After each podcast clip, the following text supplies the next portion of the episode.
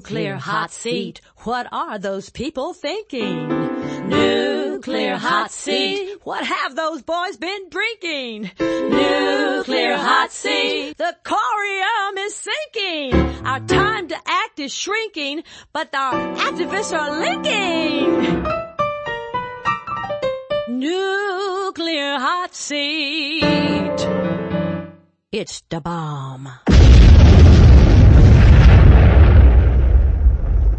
Welcome to Nuclear Hot Seat, the weekly international news magazine keeping you up to date on all things anti-nuclear. My name is Libbe HaLevy. I'm the producer and host, as well as a survivor of the nuclear accident at Three Mile Island from just one mile away. So I know what can happen when the nuclear so-called experts get it wrong. This week, the entire show is dedicated to bringing you highlights from last weekend's West Coast Strategy Conference in San Luis Obispo that focused on shutting down Diablo Canyon Nuclear Power Plant.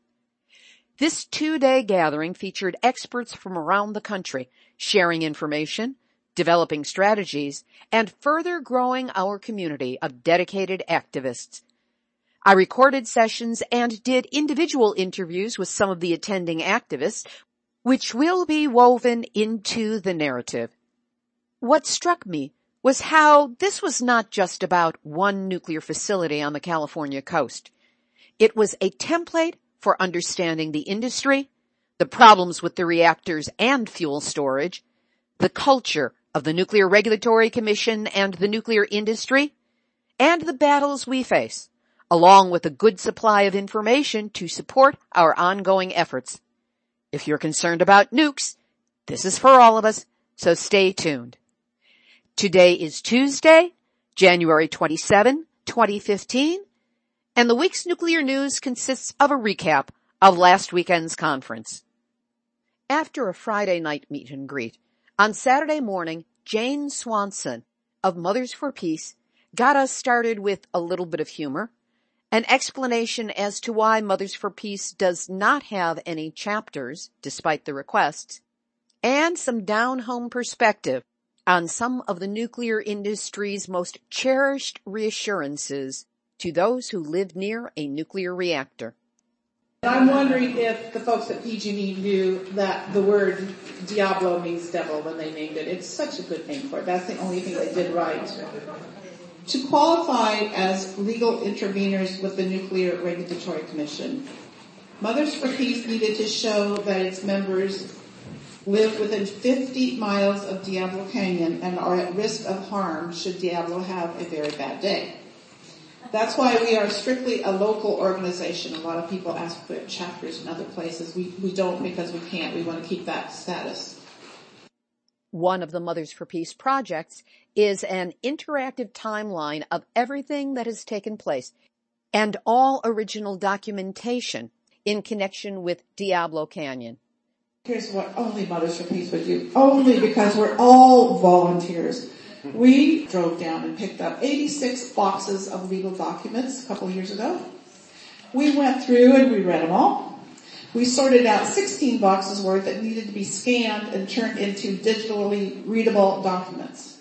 For about five months, there was a team of about a dozen mothers who didn't do anything but scan documents, make them readable, and send them to uh, another wonderful mother, uh, Lucas Hickson, who has the um, technical ability to create this interactive timeline it's taking a while, but we're getting close. In the next few months, I hope it's two months, maybe it'll be more, but we'll have this interactive timeline available to the whole world. So interactive means you click on the topic that you're interested in and zoop, you can read the original documents.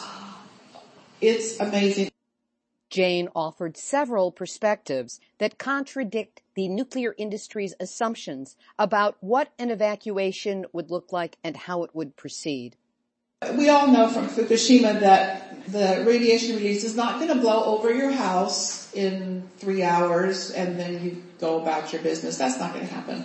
Look at Fukushima. It goes on forever. It can go on forever. So that's not a great choice.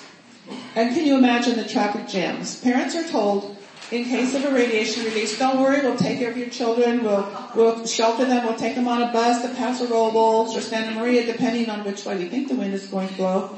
And they'll be fine, well, you can get them in a few days. Well, a sane parent will be unable to comply with that, so that will contribute to the traffic jams. Magical thinking, that is their strong suit. They think if they imagine this all going to be fine, that that, that works. That's closely related to rationalizing away inconvenient facts like in 1971, the Shell oil geologist told us about the Hosgri fault, told us where it was, told us it was major, told us it was active. Well, PG&E happened to not notice that for a couple of years until it was called to their attention by Mothers Peace. And then they swept it under the rug and then the NRC gave the license anyway, and they said, oh, we're going to grandfather in this plant because PG&E spent so much money on it. We just, I mean, we, we, we don't want to like stop the nuclear industry. So that, that's how PG&E got its license. Lying, you know, about that. They have a great public relations staff. They're very well trained. I wish I could get trained by them. I'm not good sometimes. I don't respond quickly to lies. Jane Swanson. To orient us to the dangers of Diablo Canyon, Mothers for Peace played a video excerpt of Daniel Hirsch, lecturer at UC Santa Barbara, in his testimony before Senator Barbara Boxer's Committee on Environment and Public Works that took place on December 3, 2014. The Japanese parliamentary investigation into the Fukushima tragedy concluded that it was caused by a too cozy relationship between the reactor operator and its regulator that allowed the nuclear plant to be built to withstand only an earthquake and tsunami far smaller than actually occurred. These problems plague the American nuclear regulatory system as well. My testimony will focus on an examination of one case study, Diablo Canyon, that suggests the Fukushima lessons have not been learned here.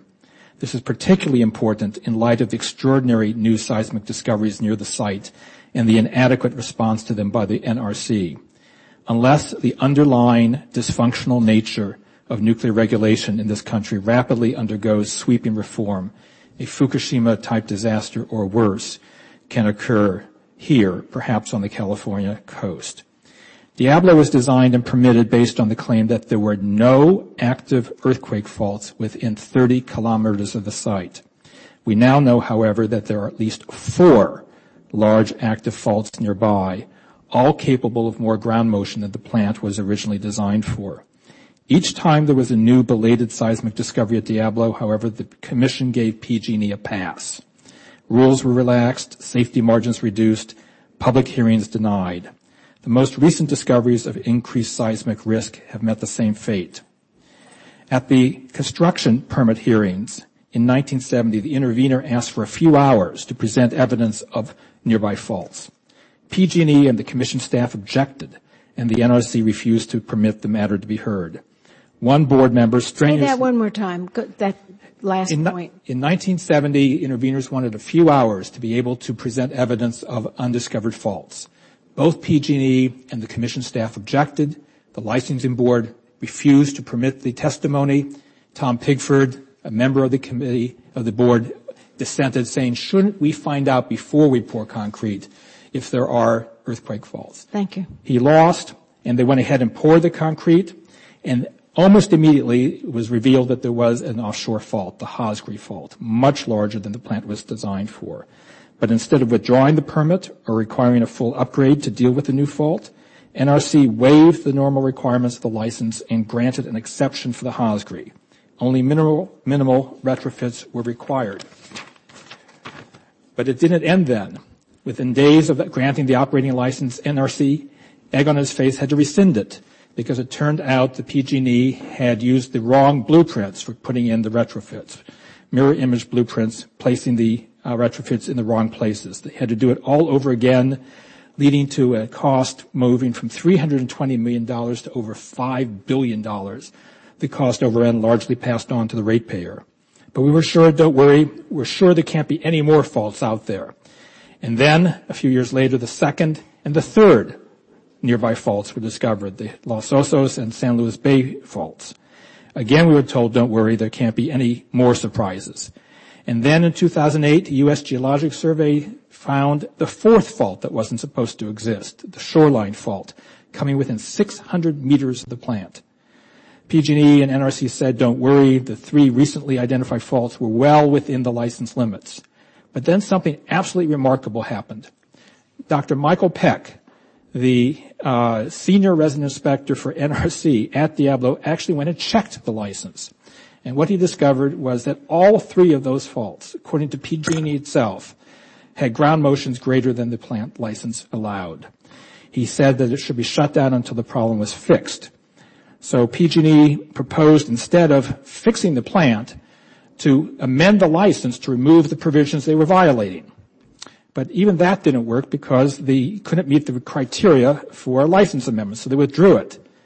And that should have been the end of the matter. The plant should have been shut down until it was retrofitted. But instead, NRC allowed PG&E to, in essence, amend the license without amending the license, all to avoid a public hearing. And then Peck took the gutsy step of filing the dissenting professional opinion, which this September, as expected, the NRC rejected. But here's where the story gets most troubling, with developments essentially not reported to the public until today. On the very same day NRC issued to the news media its denial of Dr. Peck's dissent, PG&E released an 1800-page study required by the state um, of the uh, seismic situation near the facility. And they discovered that the shoreline fault, which they hadn't even known about until a few years earlier, was twice as long as they previously thought. That a number of the faults are now estimated to produce larger magnitude earthquakes than they had thought just a few years ago and that again, all of these are estimated to produce ground motions in excess of what's permitted in the license for all faults except the Hosgri. It's deja vu all over again. Repeat of the problem we've seen year after year after year. And unless we fix these problems, of regulated entities pressing for weakening of safety requirements and of regulators viewing themselves more as allies of the industry rather than protectors of public safety, we will not have learned the lessons of Fukushima and a Fukushima type disaster is just waiting to happen here. All it takes, just as at Fukushima, is an earthquake larger than the plant was designed to withstand. It could happen tomorrow. Daniel Hirsch.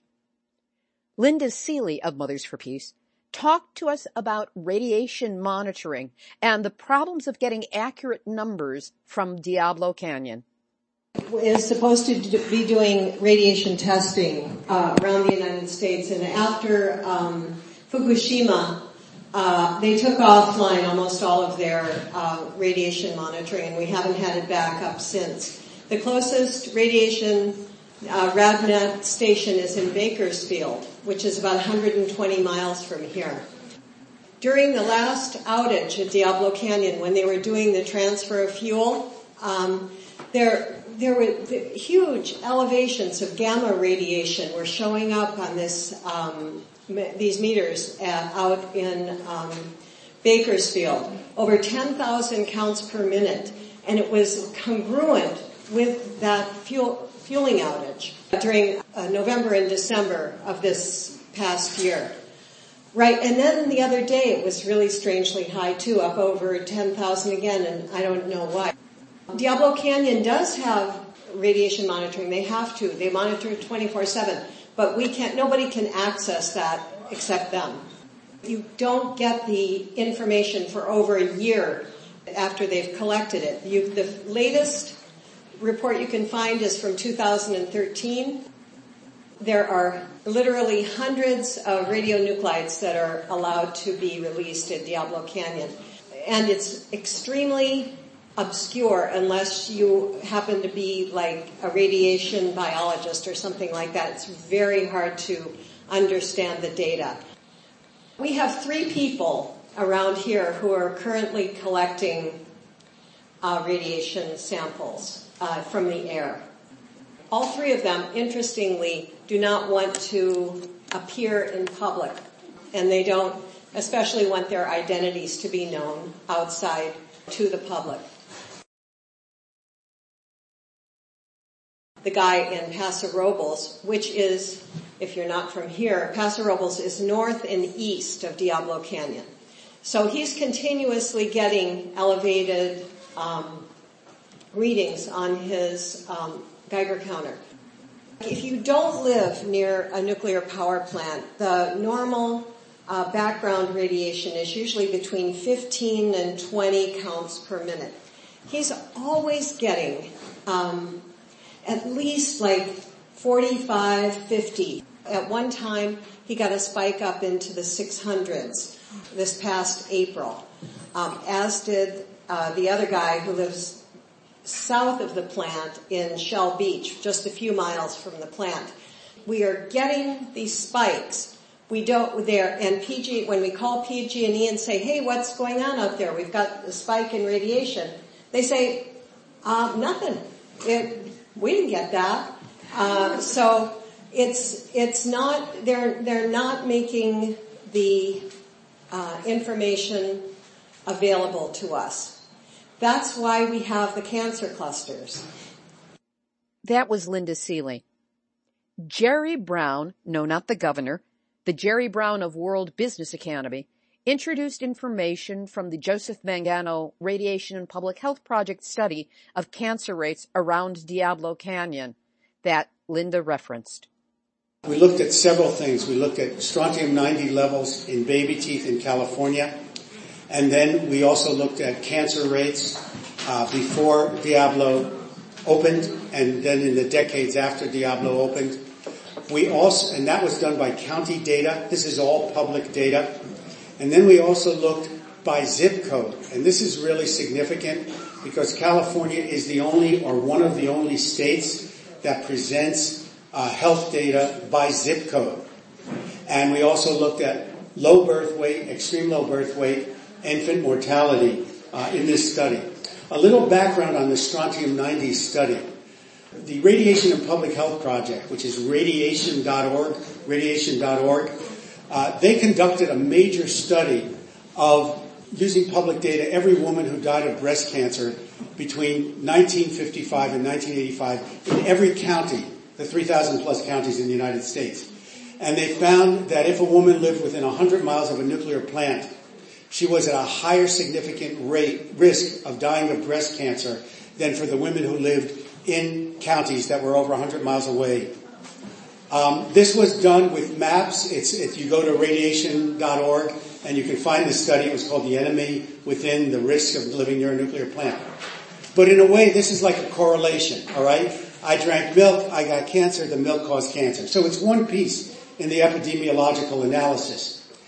Uh, in order to go to the next level, Jay Gould, deceased, and Ernest Sternglass in his later years, a very brilliant radiation physicist, uh, very anti-nuclear, uh, said we need to do a second baby teeth study in American history. The first baby teeth study was done under the threat of the bomb testing. The Geiger counters were going off. And what, it was actually funded, believe it or not, by the U.S. Public Health Service, done by the University of Washington in St. Louis. Barry Commoner was involved there.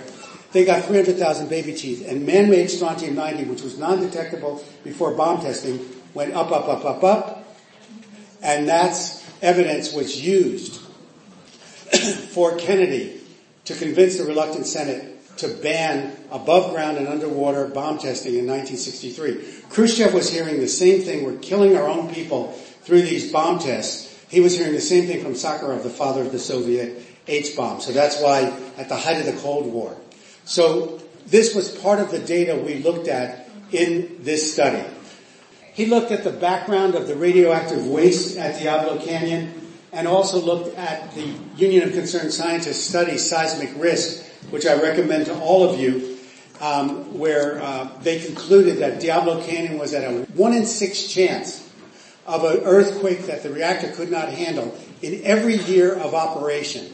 If that's not playing radioactive roulette with the lives of people, I don't know what it is. But the interesting thing from the California strontium 90 levels, the body looks at different isotopes in different ways. Radioactive iodine into the thyroid, um, plutonium into the genitals, uh, cesium into the soft tissue. Strontium, the body thinks is calcium, so it takes it into the bones and teeth. So you can actually assay strontium by collecting the baby teeth that fall out, sending them to an independent lab, running them through a scintillation counter, and getting results in picocuries per gram calcium or millibecquerels per gram calcium. was that strontium-90 levels were increasing steadily in California in the late 1990s versus the late 1980s. Now after bomb testing ends, as you'll see, strontium-90s should be going down. The important thing here is strontium, if strontium-90 is present, it's a marker that many of the other 100 isotopes produced by a fission reaction are uh, also present in the body. Kennedy, I don't know where we're going to find presidents who will do something, take courageous action like this, said, look, even the loss of one child from radiation from bomb tests is of concern to us all. What have the laws of physics and biology changed uh, since Kennedy made this statement? Because I know this is a very well-informed audience, but most of the public has no idea that the NRC uh, and the EPA allows the normally operating reactors to emit radioactive gases and effluents on a routine basis. They say they're safe. We know they're not.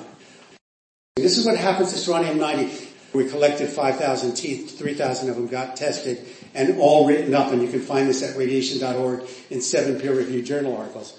Okay, so here comes strontium-90 during the bomb test years. Uh, you all know we exploded bombs in the atmosphere. We exploded the equivalent of 14,000 Hiroshima weapons in the atmosphere. The Soviet Union did more. So now what happens is 1963 peak of bomb testing, strontium-90 measured per year of the birth tooth starts to decline. Test ban, and now in the 70s nuclear power expands dramatically. Next slide. Now strontium-90, which should have gone down again to low, low, low, almost non-detectable. And this is on our website as well a surprising upturn in strontium-90. They said, oh, you know, bomb testing, it's all taken care of. We said, where's the experimental evidence?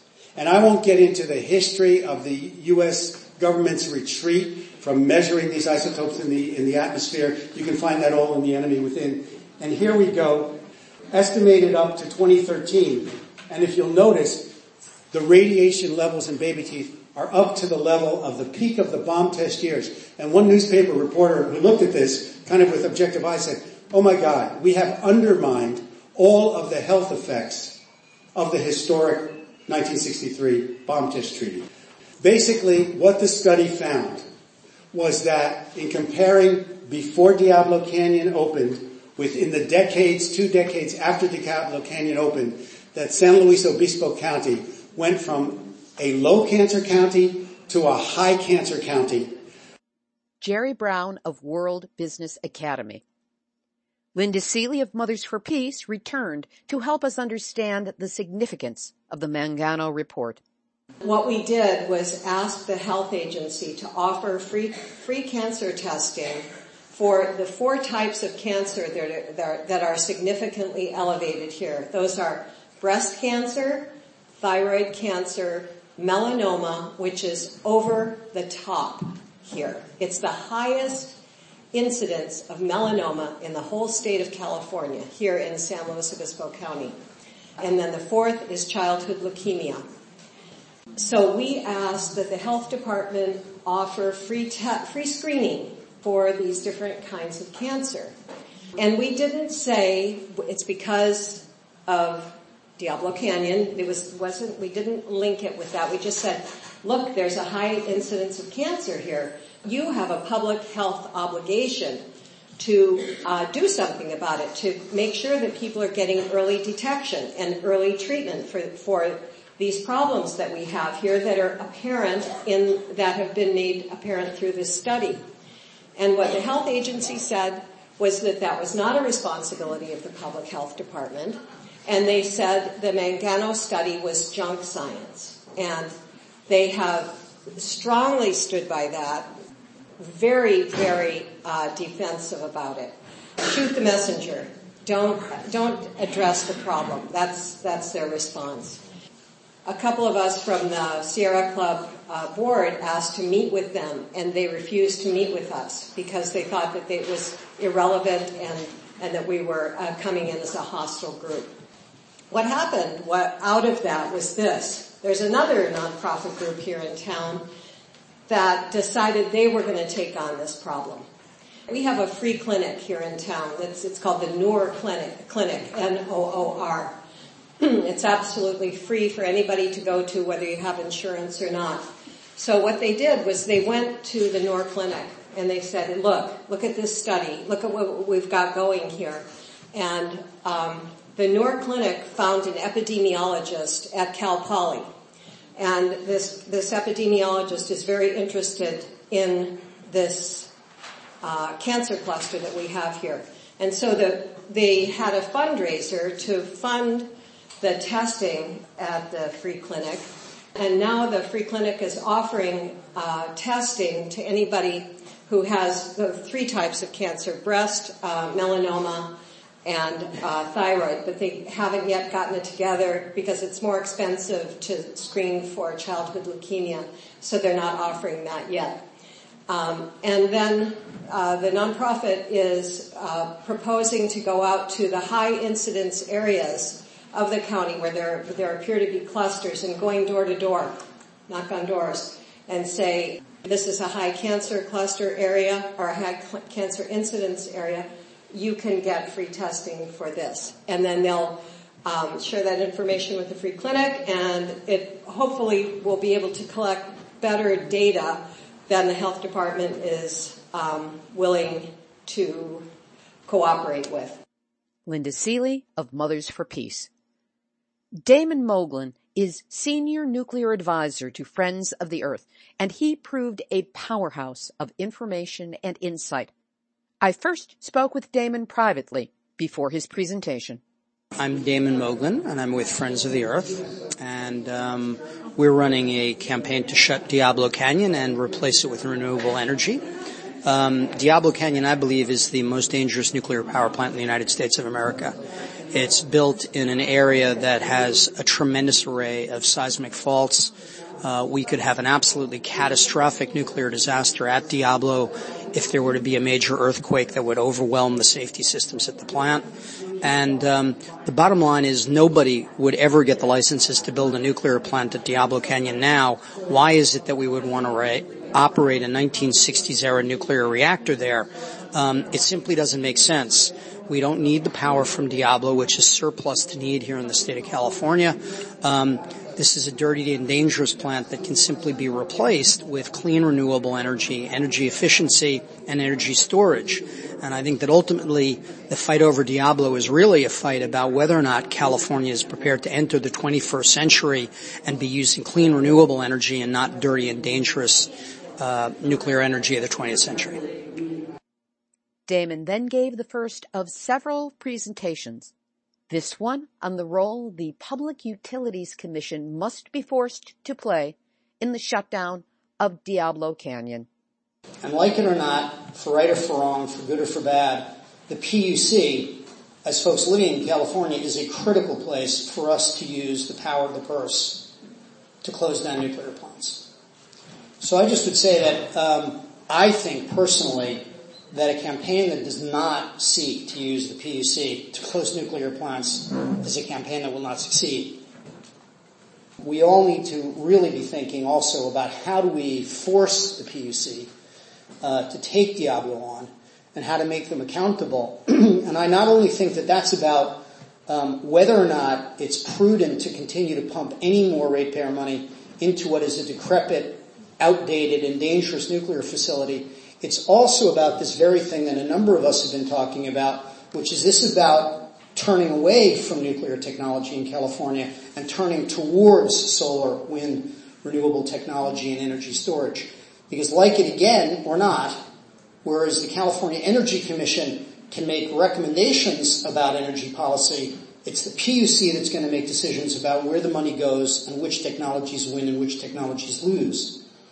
And the fact of the matter is that in accordance with state policy, it's PUC policy to use money in the future for the installation of what are called preferred resources. Wind, solar, energy storage, and efficiency. The rule is that those new technologies are supposed to get the new money as a priority. So again, I think that what we all have to be thinking about as we campaign is that we need to be saying we don't want any more money going to Diablo. We don't want any more money wasted on Diablo. And in fact, we want a prudency process in which you investigate the prudency of spending a dime more on Diablo And as part of that, we need a plan B, a plan to instead replace all of its energy with renewable energy. There's really only one acceptable policy option, and that is that PG&E has to be forced to comply with the rules of the state that all of the other utilities have been forced to comply with, and that they should be forced to build cooling towers. So the law has to be applied to everybody, given that Diablo Canyon amounts to 80% of the damage from all of the coastal power plants combined. There is no policy if you do not apply it to Diablo. So in this next month, month and a half, those uh, those options are going to come out. I know Mothers and we are going to work on it. I know Sierra. I think a lot of the organizations, um, the Business Council, of course, is working on it and has been a real leader as well. Um, so I'd like to just say that please keep your eye out for when that comes. It's extremely important. Uh, I know the Chumash are going to also be working on this issue because it, it, it also is incredible that we're going to have a marine sanctuary and yet we've got this deadly predator that's allowed to continue operating right here. It, it makes a mockery of the whole idea of protecting the environment. Damon Moglen. Donna Gilmore of San Onofre Safety next filled us in on the false promise of safe storage of radioactive waste in dry casks. We have some serious issues with the dry cask storage situation in the United States and at San Onofre and at Diablo Canyon the canisters that the United States is using and Diablo is using and San Onofre is using are thin canisters that are subject to cracking in our ocean environment. These canisters were just designed to last a short time, but now we have a game changer event. The NRC has decided they can stay right where they are indefinitely. So we need a better solution. These canisters may crack from the ocean environment. They call it stress corrosion cracking, and this may start happening within 30 years of when they're loaded. They cannot be inspected even on the outside for corrosion or cracks. They can't be repaired. There's no early warning system in place to warn us that they're going to crack, so we won't know until after they crack and release radiation into the environment the EPRI, which is an, an industry research company, they looked at the surface, a little bit of the surface at, at a Diablo Canyon uh, canister. It's a Holtec brand, the same one that they want to use uh, at San Onofre. They looked at the surface. They can't get to the whole canister. They could only see a little piece of it, and they scraped off some surface material. They found corrosive salt, magnesium chloride salt, on the canister after only two years of it being loaded with fuel. This is the material that can cause corrosion and cracking in that canister. The NRC thought it was going to take 30 years before the temperature would be low enough on these canisters for the salt to dissolve and start the corrosion cracking process. They were wrong. They found the salts, they found the temperature low enough for the humidity the moisture in the air to be able to stay on the canister long enough to dissolve the salts. But but the problem is the NRC is not dealing with this. And to make matters worse, even though Edison knows about this and PG&E knows about this, they want to continue to buy these inferior canisters. Edison is planning to spend about 1.3 billion dollars, not million, billion dollars to buy these inferior uh, Holtec thin canister uh, system. There are also many other corrosion factors that have not been addressed in these uh, thin canisters. The NRC just hasn't gotten around to, to, to researching those.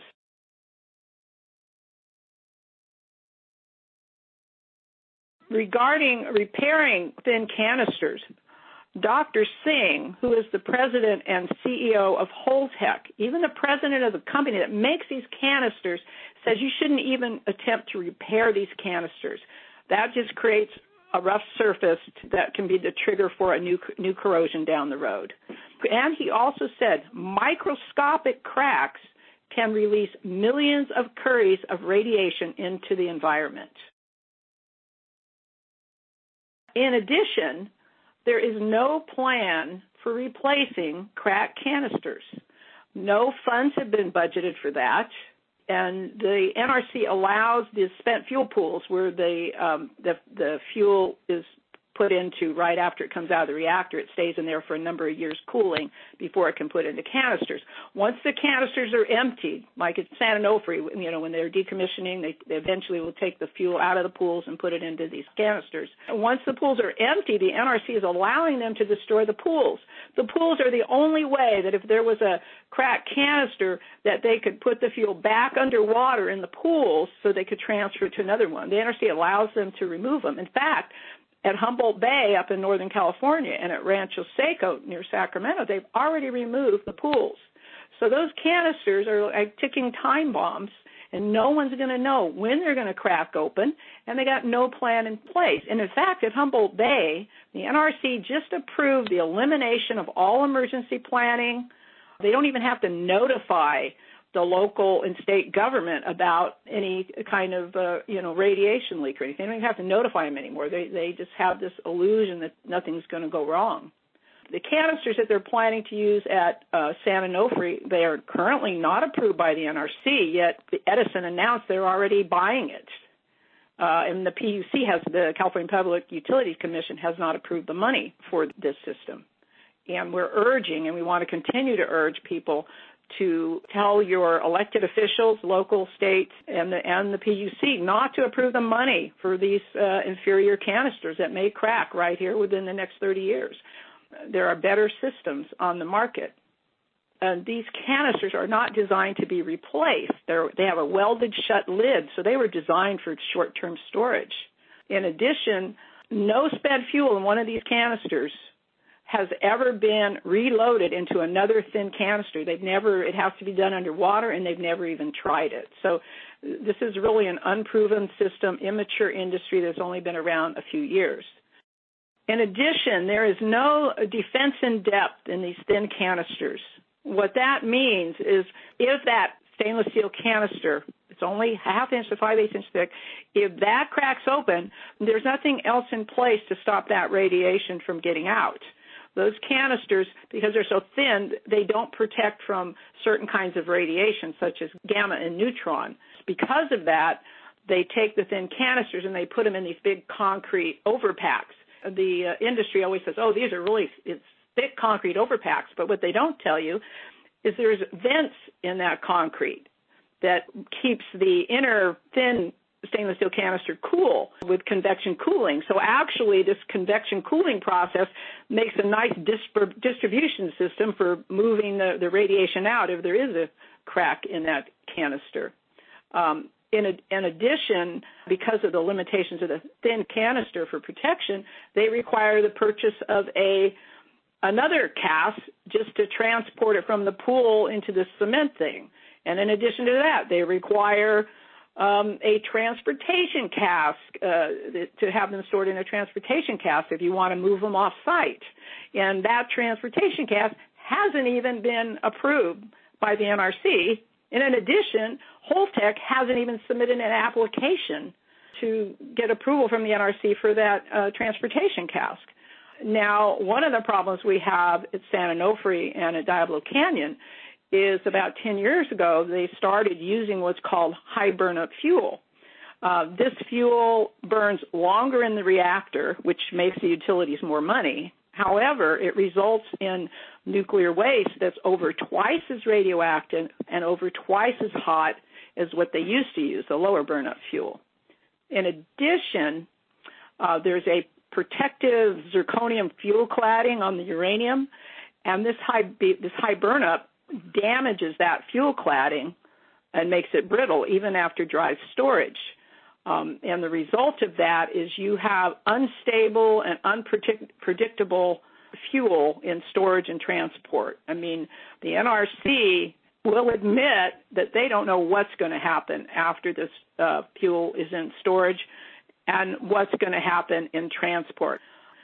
It, well, it's impossible to examine these this what they call fuel assemblies um, for damage before they even put it in the dry cask. They they they can't see all the parts of it, so we don't know if any of the fuel they're putting in, in these casks um, is already has damage cladding on it. And the best technology in the world are thick casks. These thick casks are up to 20 inches thick compared to the thin canisters, which are uh, one half inch to five eighths inches of a thick. The thick canisters won't crack. They can re- be repaired. They can be inspected. They have an early warning monitor system prior to releasing radiation. They meet international certifications. They've been in use for over 40 years, unlike ours, which are about 20 years max. Um, they have defense in depth, so that you don't have a single point of failure. You have redundancy. In addition, in uh, Germany and at Fukushima, they store their thick casks in concrete reinforced buildings for extra protection from the environment and under other external hazards. And you don't need any kind of concrete overpack because they're so thick they protect from the gamma neutron radiation so employees can actually get close to them without you know the concern with the with the radiation. The thick casks um, are the market leader in the rest of the world. So we are out of step with what the rest of the world is doing. They are more concerned about safety. They knew there was no guarantee there would be a permanent repository, so they erred on the side of safety, and we didn't. Donna Gilmore of SanOnofreSafety.org. Attorney Mike Aguirre spoke about whistleblower safety issues. The whistleblower gives you the story that really is taking place behind the scenes. The whistleblower is your access to the truth. Somewhere out there, there are people that know what's going on at Diablo Canyon that would give you your best chance. You may not even know about it, maybe you do know about it.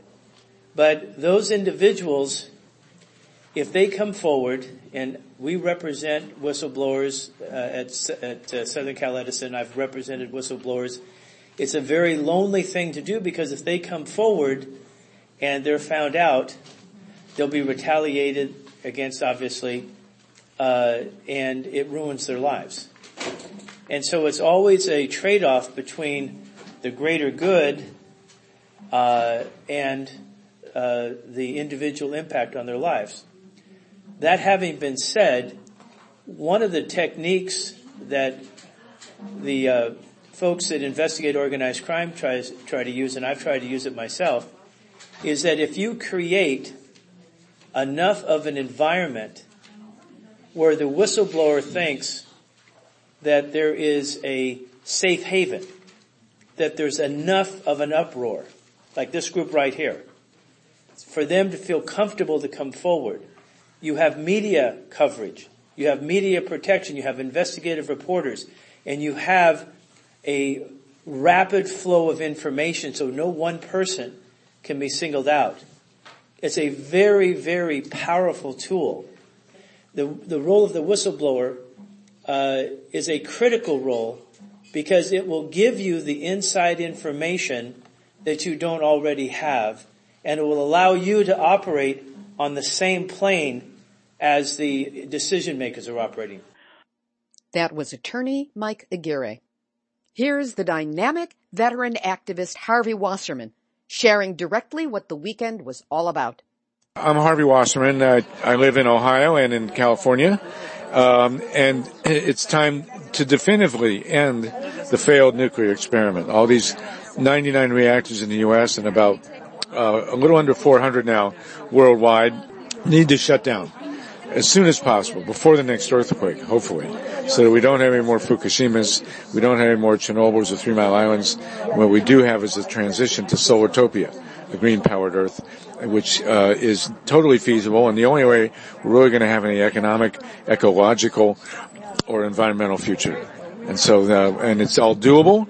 We're here to shut Diablo Canyon. We're going to hopefully be shutting reactors in Ohio and elsewhere around the United States and the world. And make this transition so our children and grandchildren, as well as us for the rest of our lives, are going to have a decent planet to live on.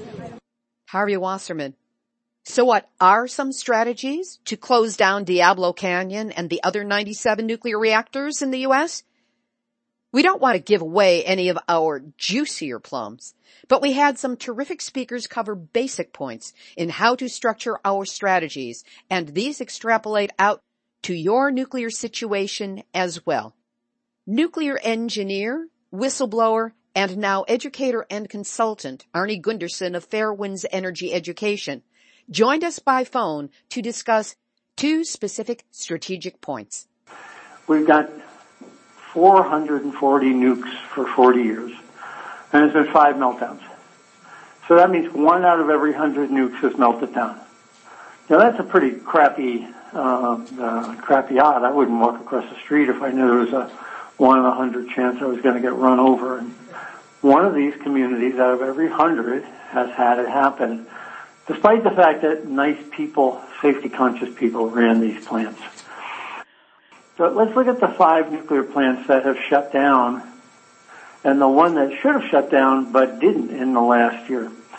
And, uh, you know, the five are um, San Onofre 2 and 3, Crystal River 3, Vermont Yankee, and uh. And the one that should have shut down was Fort Calhoun. Of those five that did shut down, four have a common theme and that's um, management screw-ups. If you look at uh, San Onofre, near and dear to me, and Maggie and uh, people of Friends of the Earth, as well as uh, the wonderful team of activists in, uh, down there, you know, we caught them uh, trying to break the law. We caught them with this 5059 issue where they tried to avoid getting a new design licensed. And uh, that was something that the public understood. So number one is, uh, is San Onofre 2 and 3. Crystal River is the same. That's in Florida, uh, just north of uh, Clearwater. It was uh, during a steam generator modification, management cut a hole in the side of the nuclear containment. Now they could have hired an expert to do it, but they were all on bonus plans and they decided to save $15 million and do it themselves. They kind of like, oh, they had slept at a Holiday Inn Express, so they became experts. The, the, the net effect is they cracked it. So a management screw up caused the containment to crack, to delaminate like a Firestone 500 tire. They, they tried to repair it, it cracked again, and they hung on for four years trying to repair it, and it was a total failure. But what alienated the people was the integrity issue. So, you know, here's another integrity issue here where managers on bonus plans tried to do it quick and dirty and put safety second. And then the, the net effect was that the plant could not be repaired and was forced to shut down. And in Florida, it resonated, even in Florida, it resonated that the people that ran the plant were less than competent. So that's number three. Number four is Vermont Yankee, and uh, but again, I and New England Coalition and uh, you know Deb Caps, Caps, Katz Group, uh, uh, CAN, and, and hundreds of other activists worked on that for some for as long as 40 years. But I got involved in 2003, and they knowingly and deliberately withheld information from me as a witness, and they were fined $51,000. The next year they knowingly and deliberately tried to hide a building that they were trying to sneak onto the site and they were fined $82,000. Then they had a fire in a transformer caused by faulty maintenance practices and uh, they were down for half a month. Then they had the infamous cooling tower collapse and they were uh, down for months after that. And then finally they lied to the state about the underground um, pipes that were leaking. And um, even though Entergy will say they shut down Vermont Yankee because of economics, that's really not true. They had seven nuclear reactors in that same category. And they chose Vermont Yankee in part because, uh, in large part, because of a dedicated group of activists who held the focus not on some technical um, issue, but on the issue of integrity. These were people that couldn't be trusted. So four of the five nukes that shut down last year had integrity issues. The, the fifth is Kewaunee, and um, it, that's just out of the blue. It um, shut down on economics. So the one that should have shut down and didn't is Fort Calhoun. And Fort Calhoun is uh, jokingly called Port Calhoun because it was the one that was completely engulfed in the Missouri River. And there, the, the utility managed to hold the issue to very technical issues. And the very small activist base couldn't get a foothold to bring up the broader uh, integrity issues, which were which were there, but could not be uh, never really made uh, headway. You know, I think the uh, the difference there is that they had a very pro-nuclear board at OPPD, and the Omaha Public Power District. And economics be damned, they were going to get this plant running again. So now let's let's take these lessons and, and apply them to Diablo. I think you've got one or two integrity issues that have legs that the people understand. I'm going to back up one second here. Uh, Maggie and I, um, during the 2003, 4, 5, 6 time span, um, we were talking about safety problems and uh, something called net positive suction head problems and on and on and on. And people's eyes would glass, glaze over and um, that they just don't understand uh, one in a hundred chance of having their town blown to smithereens. But when we brought up the decommissioning costs, and all at once people in Vermont realized, oh my God, we're every single person in the state is going to be on the hook for a thousand bucks. That got traction. That was the first issue in 2007 that got traction with people. So the, the, the issues that get traction are money and, uh, and integrity. Okay, so let's go back to Diablo now. In my mind, the two issues are this, uh, the tsunami risk being um, ignored, well not ignored, but being hidden for 10 years and, uh, you know, thanks to uh, mothers and, and other activists for getting that out there. And the second one and bigger is the, is the seismic issue and I'm sure you've been over it um, in in some detail uh, yesterday and, and, perhaps later today. But the the deal with the seismic thing is this: anybody who's had a British car, uh, they don't call shock absorbers shock absorbers in England; They call them dampers. the same thing as a shock absorber. What happened at uh, Diablo was that the plant was built, and it was built to move a lot in an earthquake. And the earthquake they assumed was a 0.4 G seismic quake. So then when they found Hosgri and all the others, they realized, oh my God, the ground acceleration is twice what we thought it is. Now, the building had already been built. So they couldn't really rebuild this darn thing to uh, accommodate a bigger earthquake. So they changed the numbers. And the number they changed is called the damping coefficient. So think about dampers on a sports car, the, the shock absorbers. They changed the assumed response of the shock absorbers and they made the plant analytically stiffer. So they uh, changed the numbers to make the earthquake go away. And to my way of thinking, that's an integrity issue. I testified with Friends of the Earth and uh, Dick Ayres, who's their attorney, um, in January of uh, two years ago at, um, at, at San Onofre. And literally, the chairman of the petition review board that we were speaking to fell asleep twice during my presentation. Oh. So that's an indication of how uh, excited the NRC is to get involved in a, uh, an issue like this. But you've got one here. And um, I think if we just argue about whether the earthquake is 0.4 or 0.7, uh, people's eyes are going to glaze over again. But I think if you hold it to breaking the law and integrity issues, you stand a chance of getting, uh, of continuing the momentum that you've already developed out there. Arnie Gundersen of fairewinds.org. Then Damon Moglen talked us through the key pressure points he sees for shutting down Diablo Canyon.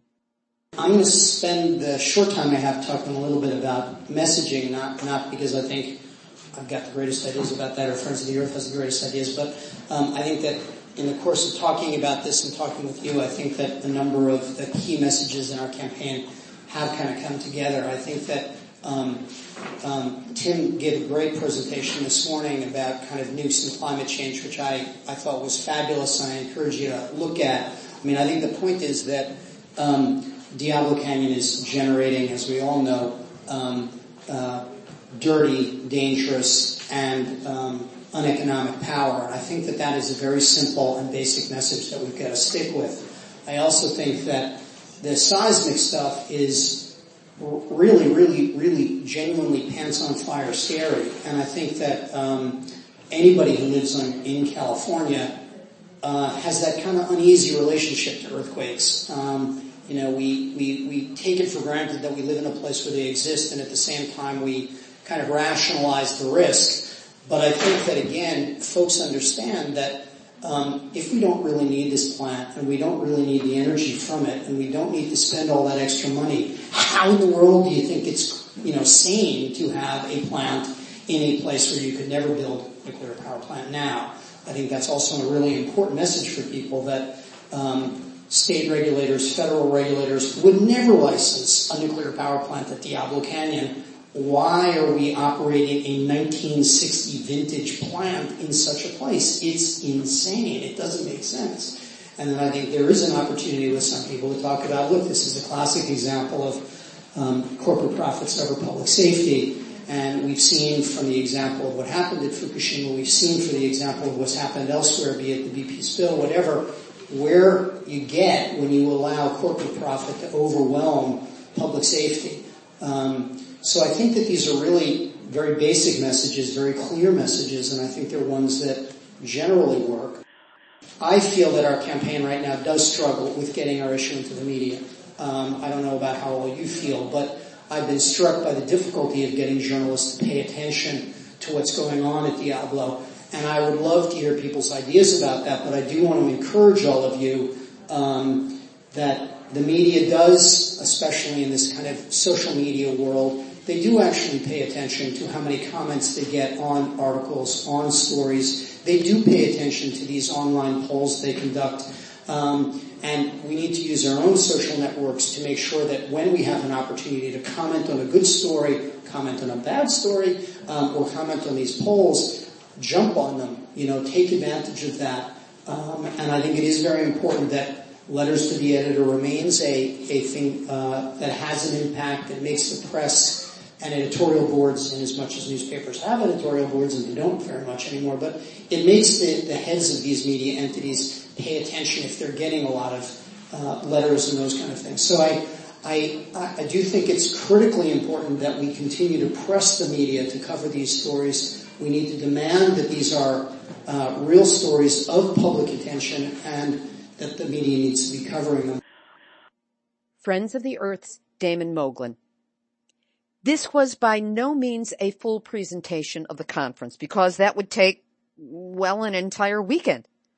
Many of the presenters I was unable to share with you here will be the subject of future nuclear hot seat interviews, and others will have their entire presentations shared in the coming weeks. For now, may this appetizer plate of information have proved instructive, inspirational, or helped light a fire in your belly to keep going, or to join us for the first time, or maybe even come over from the dark side. Links to the speakers heard in this show and their organizations will be found on the website nuclearhotseat.com under this episode, number 188.